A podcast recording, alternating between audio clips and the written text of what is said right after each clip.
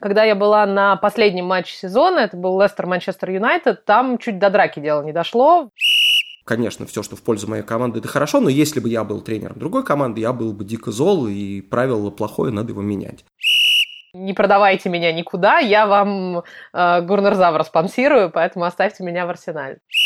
Ну, не знаю, ну это как Дед Мороза уволить, но нельзя увольнять Деда Мороза.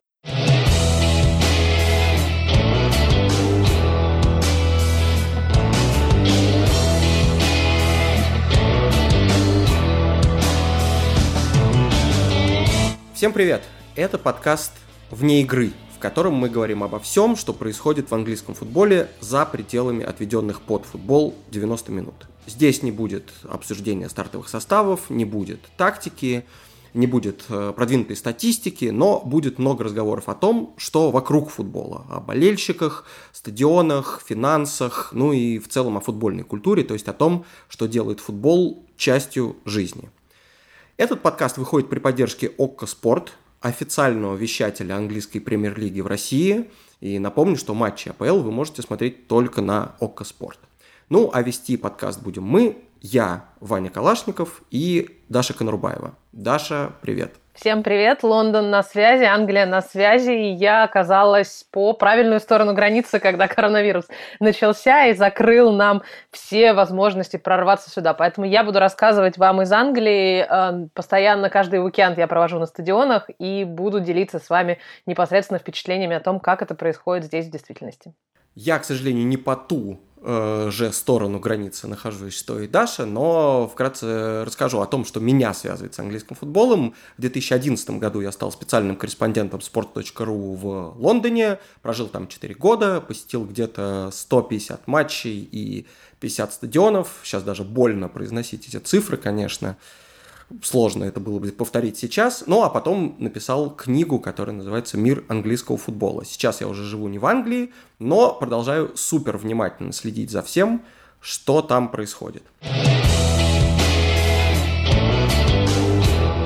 Ну и, наверное, главное, что сейчас происходит не только в Англии, но во всем мире, это новая нормальность, э, последствия пандемии коронавируса, которая очень сильно повлияла на футбол.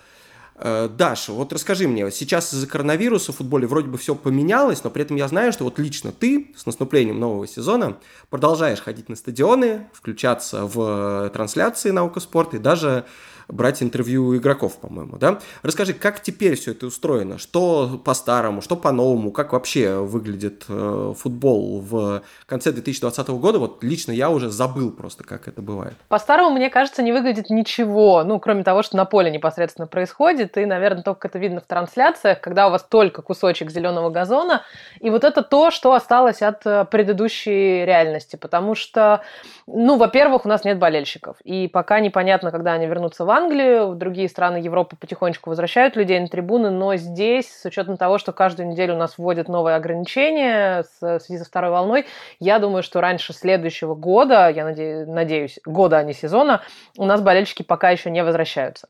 А, во-вторых, в чашу стадиона допущено только 300 человек, это включая игроков, включая тренеров, стюардов, медицинские бригады, операторов и журналистов. И вот я попадаю в как раз-таки число тех самых счастливчиков журналистов благодаря ОК, всего 8 человек международных бродкастеров допущено на каждый матч АПЛ. Здесь нас и правда осталось не так много. Мне кажется, что основные все-таки вещатели своих корреспондентов отозвали обратно к себе в страну. Но те, кто остались, мы себя ощущаем как на подводной лодке, на субмарине, потому что мы вот этим количеством в 300 человек. Если у футболистов всего один матч в неделю, то у нас по два, по три матча за выходные, и мы видимся постоянно, работаем на матчах постоянно. Эм, наша работа изменилась не так сильно. Мы все так же включаемся перед матчами, кто-то включается в перерыве, в трансляции своих телеканалов. Мы все так же, нам можно с этого сезона брать интервью у футболистов и тренеров. Правда, происходит это все не в подтрибунке, как происходило раньше, и, а на кромке поля, чтобы было больше свободного воздуха, и чтобы вирус как-то не перемещался и воздухом выдувался, очевидно, друг от друга. И нам нельзя стоять рядом с э, футболистами и тренерами, мы стоим за камерой, то есть в двух-трех метрах от них, чтобы, в общем, соблюдать все меры социального дистанцирования. Слушай, вот в первый, по-моему, же уикенд без зрителей, э, который летом был, э, на матче Барселоны случилось смешное событие. Никого не должны были пускать на стадион, но какой-то мальчик пробился и даже то ли селфи сделал с Месси, то ли автограф у него взял. В общем, нарушил все, что возможно. Ты говоришь, что на матчах присутствует примерно там 300 человек, ты их более-менее знаешь в лицо уже. Ты видела хоть раз каких-то людей, которые, ну, с твоей точки зрения, вот не должны быть здесь, которые каким-то, может быть, как-то по блату пробали попались на стадион, или по которым вот как бы видно, что они пришли сюда футбол посмотреть, и они точно не выполняют никакую важную функцию, а просто в общем, пользуются каким-то, какой-то возможностью пробраться на трибуну. Пользуются своим служебным положением руководство клубов, абсолютно точно, потому что единственная ложа, которая всегда заполнена, единственный сектор на стадионе, это сектор э, центральный, где правительственные ложи или какие-то самые-самые вип-персоны. Ну, руководство клубов, конечно, по каким-то своим квотам э, проходит на стадионы, это такие всегда очень серьезные люди в, и в костюмах. Они создают очень часто эффект присутствия, они очень часто болеют поддерживает свои команды. Когда я была на последнем матче сезона, это был Лестер-Манчестер Юнайтед, там чуть до драки дело не дошло в этой самой правительственной ложе. Я уж не знаю, были ли там президенты, самое высшее руководство клубов, но вот какие-то там финансовые директора, например, да, я не знаю, к сожалению, в лицо всех этих людей, они там сидели, и они в какой-то момент начали очень нервно друг на друга там кричать, вскакивать и скандалить. Поэтому, ну, они не выполняют там непосредственную работу на стадионах э, в матче, но вот это те самые болельщики, которые, наверное, сейчас допущены в силу своего служебного положения. А еще своим служебным положением, конечно же, пользуются стюарды. Я была на матче Лидс Манчестер Сити, где стюарды, это ты, наверное, себе представляешь, такие йоркширские дедушки прекрасные, которые очень любят Лидс с детства за него. И сейчас у них не так много работы у стюардов, потому что им не надо следить за болельщиками, и они совершенно спокойно выходили на трибуну, поддерживали свою команду и как-то, в общем, тоже всячески переживали за Лидс и за ничью в матче с э, Манчестер Сити. Поэтому прорываются, конечно, болельщики. Да, да, да. Я же только что понял, что стюарды же, они обычно проводят большую часть матча э, лицом к зрителям, и спиной к полю, а тут, в общем, смотреть-то не на кого, контролировать некого, поэтому можно матч посмотреть в большей степени, чем раньше. Они, они контролируют немножко журналистов, и если клуб внимательно следит за соблюдением всяких локдаунных правил, то многие стюарды подходят и говорят, наденьте маску правильно, пожалуйста. Мы уже видим, что вы поели свой сэндвич, поэтому наденьте маску обратно. Понятно. Ну, короче, я подытожу эту тему тем, что э, были какие-то идеи по тому, как э, потихоньку возвращать зрителей на стадионы. В Англии, в частности, хотели с 1 октября вернуть и даже готовили пилотную программу, когда на стадионах будет первая тысяча зрителей на матче и посмотреть, как вообще можно их рассаживать, как они будут соблюдать все меры безопасности. Но из-за того, что цифры растут и правительство собственно, страны вводят более жесткие ограничения, этой программы не состоится. Собственно, и препятствие главное для того, чтобы зрители вернулись на стадионы в любых странах, всегда заключается в том, что решит правительство страны, то есть, скажем так, начальство, которое выше футбольного. Вот УЕФА, например, объявил, что на матче Еврокубков можно пускать 30% зрителей, но только там, где это разрешено, собственно, мерами безопасности, принятыми во всей стране. Поэтому в Германии и в России можно будет попасть на футбол, по крайней мере, можно на состояние вот на сегодняшний день а в Англии и Испании на Еврокубки все равно нельзя будет попасть. И в этом смысле английский футбол до где-то следующей весны продержится без зрителей. Короче, пока у нас зрителей нету, пока у нас не играют клубы и перерыв на матчи сборных, я хочу обсудить, безусловно, вот самую главную тему, которая 100% волнует всех больше. Маскот Арсенала, талисман клуба, человек, который развлекает э, зрителей перед игрой, которого зовут Гуннер Завр. Конечно, до сих пор не приходилось мне произносить это по-русски, но теперь, видимо, придется, потому что это важный персонаж будет, поважнее некоторых футболистов. Короче, Арсенал, поскольку этот э, огромный зеленый динозавр с длинной шеей, одетый в форму Арсенала и в кепку Арсенала, а, которого там неоднократно признавали лучшим маскотом года и который даже выиграл какой-то неофициальный чемпионат мира среди маскотов. В общем, он а, его Арсенал сократил, потому что сейчас его работа не нужна, болельщиков нету, и ему сказали, что ты просто уходишь в неоплачиваемый отпуск до того момента, как э, футбол не вернется в прежний вид. И поскольку человек, который работает этим гунерзавром, делает это с 93 -го года, то есть вот со второго сезона премьер-лиги, 93-94, он начал в этот костюм влезать и изображать этого гунерзавра. Его зовут Джерри Куи.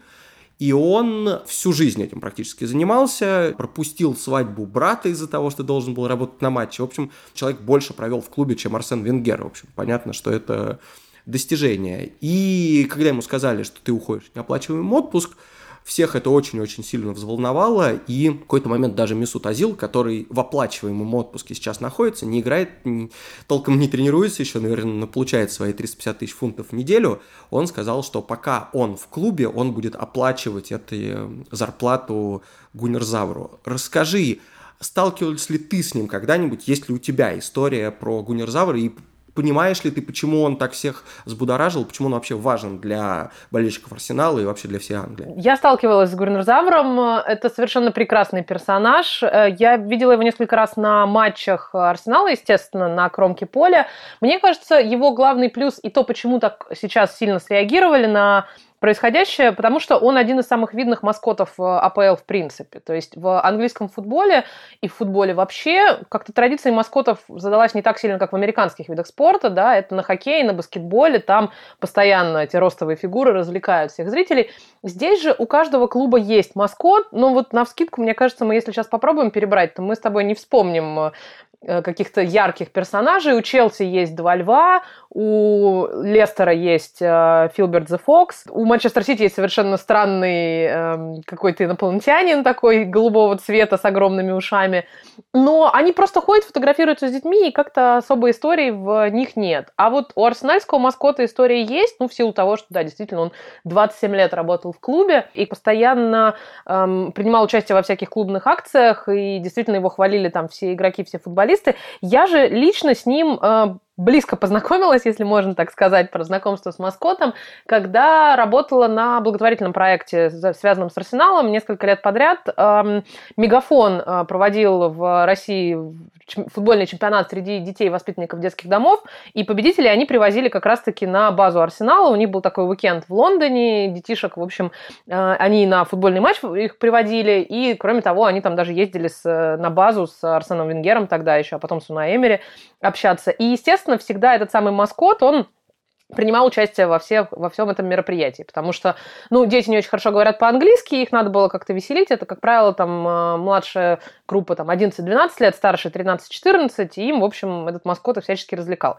И вот как раз Гуннер Завр э, принимал вот несколько подряд участие в этом во всем, ходил с нами там почти пару уикендов, почти весь уикенд, и он производил невероятное впечатление, то есть дети, которые, в общем, приехали из России, не зная языка, и которым здесь в Англии все это дико и чуждо, и как-то непонятно. Буквально за 5-10 минут в радиусе этого гигантского зеленого динозавра тут же им становилось радостно, весело, они начинали играть с ним в футбол, и Конечно же, Джерри, который внутри этого костюма, очень приятный дядька, э, такой дедушка уже.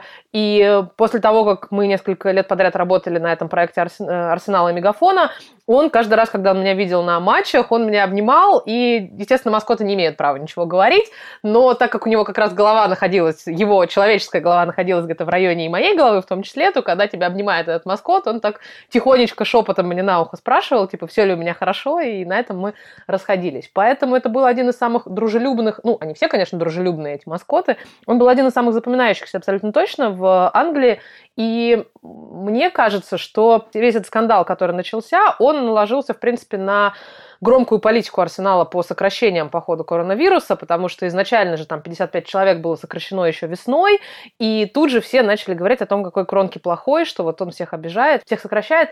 У меня есть ощущение, что другие клубы делают то же самое, просто, возможно, это не выходит в паблик так широко, как в Арсенале, и, ну, и, возможно, руководство других клубов любит э, чуть больше, чем фанаты Арсенала любят Кронки. Ну, помнишь, был же еще такой эпизод, когда Ливерпуль заявил, что тоже в неоплачиваемый отпуск отправляет каких-то сотрудников, причем нет, даже не так. Он, по-моему, хотел, чтобы государство платило этим сотрудникам в то время, пока они не работают на клуб, и таким образом как бы а, решил из денег а, налогоплательщиков эту зарплату компенсировать, но после того очень негативного отзыва, который они получили на это решение, они все переиграли и сделали красиво. Я хотел сказать просто про то, согласен с тобой, что маскоты других клубов не очень запоминаются, не очень бросаются в глаза. А, во, многом потому, что действительно, когда ты представляешь большой клуб, тебе нужно ну, как-то вести себя соответствующе. Ты можешь быть только улыбаться, махать, э, обниматься с детьми, развлекать их и больше ничего. А когда-то в 90-х маскоты были, в общем, куда более отвязанными, особенно, естественно, в низших лигах, потому что там, ну, как, футбол обычно не очень классный, поэтому нужно как-то людей развлекать, когда их команда, например, проигрывает в 30 матчах из 40 в сезоне. И больше всего мне нравится, конечно, история про маскота клуба Хартлипул. Это обычно там третий-четвертый дивизион на северо-востоке Англии, недалеко от Миддлсбро и Сандерленда. В общем, очень маленький и мало кому известный клуб. В конце 90-х, начало 2000-х там был некий Стюарт Драмонд. Э, он работал маскотом в форме обезьяны. Обезьяна – это символ Хартлипула по причинам, которые, в общем, долго слишком объяснять, но вот так получилось. И он просто провоцировал болельщиков чужих, залезал на крышу стадиона и бросался оттуда бананами в чужих болельщиков. Он, э, значит, пытался нападать на чужих стюардов, ну так, скорее в шутку, но все равно это не было уж как-то уж очень прилично, скажем так. В общем, провоцировал толпу, периодически снимал с себя, значит, эту обезьянью голову и грозился кинуться с кем-то в драку. В общем, очень-очень эпатировал публику, но при этом настолько расположил к себе болельщиков Хартлипула и вообще публику, что в, внезапно в 2002 году решил баллотироваться в мэры этого города. Не самого маленького, но не самого большого. И у него частью его предвыборной программы был какое-то вот совершенно безумное предложение. То есть он пообещал, например, всем школьникам бесплатные бананы, то ли на завтрак, то ли на обед. Прямо как Маркус Решфорд, который сейчас там требовал от правительства, чтобы вернули бесплатные э, школьные обеды, особенно э, многодетным семьям. В общем, примерно такой же политический шаг, но попутно он предложил какую-то довольно вменяемую программу, да и, в общем, там, наверное, в Харклипуле не, столь, не так много проблем, чтобы для их решения требовался какой-то супер ум, вот. И в итоге выиграл эти выборы. То есть, причем это было не то, что прям просто э, по приколу ради веселья голосование за него, а он выиграл с отрывом, потом после первого срока переизбрался на второй, потому что все поняли, что он уже, в общем, не маскот. Или как он сам заявил в первый день после избрания, я больше не обезьяна, я мэр. Ну, в общем, не поспоришь с этим, да. Но вот с Гунерзавром, мне кажется, тут история такая, все на это так реагировали, потому что ну не знаю, ну это как Дед Мороза уволить, но нельзя увольнять Деда Мороза. Это просто нарушает, по-моему, идеалистическую картину мира, а сейчас всем нужны положительные эмоции, наверное, раза в три больше, чем обычно, и, конечно, такой ход футбольного клуба, в котором всегда крутится очень-очень много денег, такой поступок всегда выглядит немножко негуманным, поэтому все и требуют его вернуть назад, но я думаю, что точно с ним будет все хорошо. Я имею в виду не с Гуннерзавром, а с человеком, которого временно уволили с работы. Кстати, забавно, что он тоже занимается спортом, и чемпион какого-то там маленького городка под, под Лондоном в одном довольно необычном виде спорта, ну, может, для англичан нормальным, но вот предположи, три варианта, чем он может заниматься в свободное время.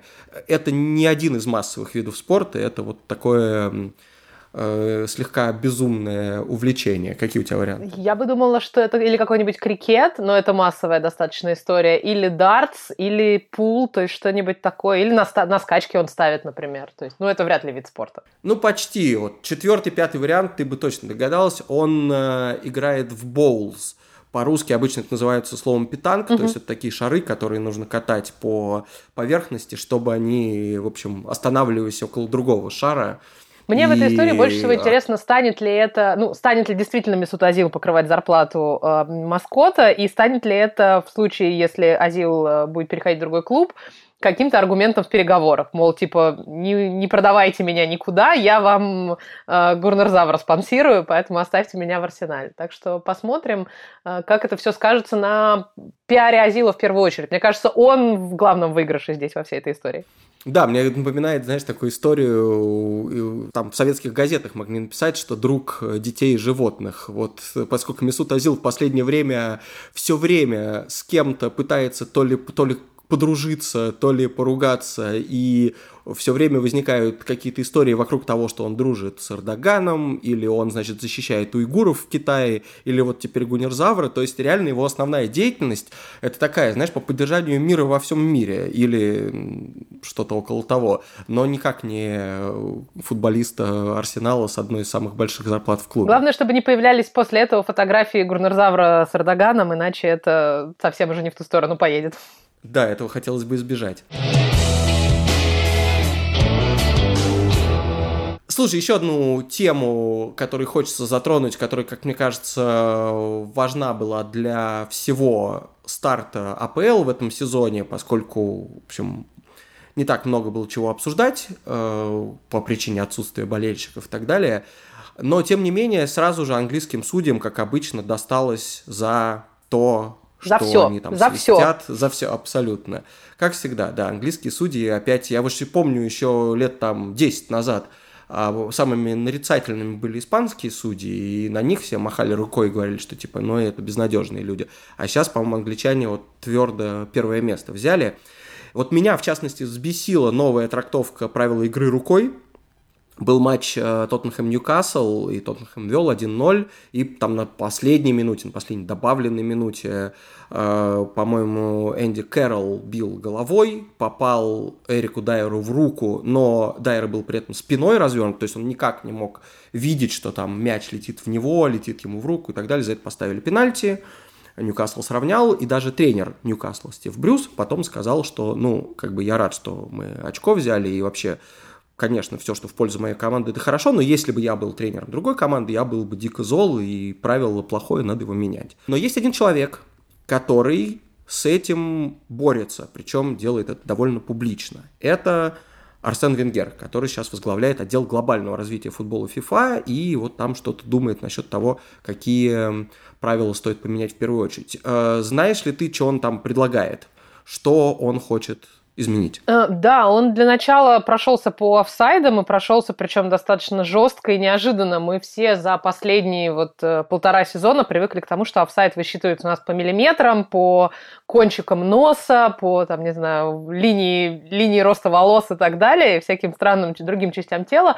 А Арсен Венгер говорит, что он хочет, чтобы офсайд, офсайд не фиксировали, если бы хотя бы одна из игровых частей тела нападающего находится на одной линии с защитником. То есть, э, по идее, если ты на корпус опережаешь защитника, согласно его трактовке, тогда это может считаться офсайдом. И у него в презентации была картинка, где Э, показано, что между футболистами, между нападающим и защитником должен быть виден зазор какой-то световой, и вот только тогда это может считаться офсайдом. Более того, он, да, э, много еще говорит э, про вводы мяча из аута, о том, что это не всегда является положительным для той команды, которая вводит, собственно, мячи из аута. И Арсен Венгер предлагает, чтобы э, со своей половины поля аут можно было ногой вводить. В общем, это, конечно, сильно изменит, э, во-первых, и футбол, а во-вторых, оставит без работы того прекрасного тренера по аутам, который работает в Ливерпуле и тоже в большинстве европейских клубов, у которого так все распиарили за последние месяцы. Он дал интервью, по-моему, всем, кому только можно, и рассказал про то, как же правильно мяч из аута э, вбрасывать. В общем, эм, Венгер действительно пытается перепрошить игру и предложить какие-то новые очевидные или неочевидные решения всему этому. Вот, Ваня, у тебя согласен ли ты с видением Арсена, и есть ли у тебя какие-то правила в футболе, которые ты хотел бы изменить в первую очередь? Ну, я вот помню, что из его идей э, меня э, немножко поразила история, когда он хотел давать дополнительные очки за забитые мячи, он с этим, прочее, очень давно носится, и, мне кажется, наименьшее понимание находит со стороны остальных людей, и я тут в этом смысле присоединюсь к тем, кто его не понимает. Потому что я помню, как я был на Emirates Cup, это пресезонный турнир, который Арсенал проводит каждый год, и там как раз, поскольку это их товарищеские турниры, они там могут делать все, что, все, что хотят, им ничего за это не будет, поэтому они там э, за забитые голы дополнительно давали очки. Это вводило в некоторые заблуждения абсолютно всех. Я вот помню, что люди сидели на трибунах и просто не понимали. Вот, например, их команда выигрывает, Арсенал сейчас выиграет, но займет ли он первое место, если он выиграет, и, например, два матча победы и ничья? Будет ли он на первом месте в итоге в группе или нет? Надо посчитать, сколько другие команды забили голов. Помню, что это просто абсолютно вызывало какую-то массовую сконфуженность на трибунах, и никто не мог понять вообще, что происходит. И вот, по-моему, в 2014 году там выиграла э, команда, по-моему, Валенсию, которая была победой ничья, потом шел Арсенал, который была победой и поражение, и на третьем месте было Монако, которого тоже была победа ничья, то есть клуб никому не проиграл, в этом турнире, но что-то, в общем, забил то ли меньше в какой-то момент, то ли забил не тем, и в итоге остался на третьем месте, хотя по старой системе очков бы у них было больше, чем у Арсенала. Вот, и это было, ну, не совсем понятно, больше похоже на какой-то, не знаю, бейсбол, когда тебе нужно просто думать вот поэтапно и рассчитывать, и, конечно, из-за этого мне кажется, футбол много бы потерял. А что мне нравится в его идеях, это предложение отменить выездной гол, потому что, во-первых, действительно слишком велика значимость этого выездного гола, который часто может быть забит случайно, и тот факт, что э, все равно, если это правило работает, то команда, которая играет второй матч на своем поле, в случае ничейного результата по итогам двух матчей получает право на дополнительное время – все равно у себя на своем поле. А тут, скорее, если выездного гола не будет и не будет дополнительного времени, а будет после двух э, таймов сразу пенальти, наверное, это все-таки действительно можно будет как-то решить. И это мне бы понравилось. У тебя есть правила, которые тебя бесят? Эм, я согласна с э, Венгером, может быть, не прицельно к правилу по ходу 90 минут матча, а у него одно из его предложений было отменить зимнее трансферное окно. Э, и я, как э, болельщик футбольного клуба Лестер, который бесконечно растаскивается большими клубами за какие-то большие деньги, и когда каждое трансферное окно ходят слухи, что сейчас мы продадим Мэдисона, сейчас мы продадим Варди, сейчас мы продадим еще кого-то, если бы это нервировало меня один раз в год, а не два раза в год, я была бы рада гораздо сильнее. Как и все болельщики больших и маленьких клубов. У Венгера была своя аргументация. Он говорит, что если футболист его команды в октябре, например, переставал попадать в состав, то он тут же начинал ждать трансферного окна зимнего, тут же терялась мотивация, и, в общем, ставить, возвращать в команду такого футболиста было очень-очень сложно с психологической точки зрения. Понятная аргументация клубов в этот момент, э, но мне кажется, что если бы, да, мы ограничились только летними переходами, это бы футбол э, сильно поменяло. Закрывая эту тему, хочу сказать, что Арсен Венгер наконец-то написал книгу Э, за долгое время, которое он провел, тренируя разные футбольные клубы, он никогда даже не собирался это делать, несмотря на то, что некоторые футболисты пишут уже 18 лет автобиографии. Нет, Венгер не такой, он ждал до, до того момента, когда у него будет свободное время, и главное, что большую часть этой книги он написал сам, то есть даже без помощи э, гострайтера, без помощи журналиста, так только, по-моему, редакторы что-то потом подправили. И я думаю, что это будет очень интересно и для тех, кто, собственно, хочет узнать какие-то подробности того, как он работал с э, легендами в Арсенале, и наверняка про Аршавина там будет что-то интересное. И, собственно, в общем, нет никаких сомнений, что его книга нам всем понравится. Выйдет она где-то примерно через неделю после этого подкаста, а также через неделю после этого подкаста выйдет следующий выпуск этого подкаста – и, соответственно, мы к вам опять вернемся и снова обсудим все, что находится за пределами, собственно, игры.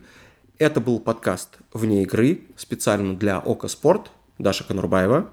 Пока-пока. И Ваня Калашников. Пока, услышимся через неделю.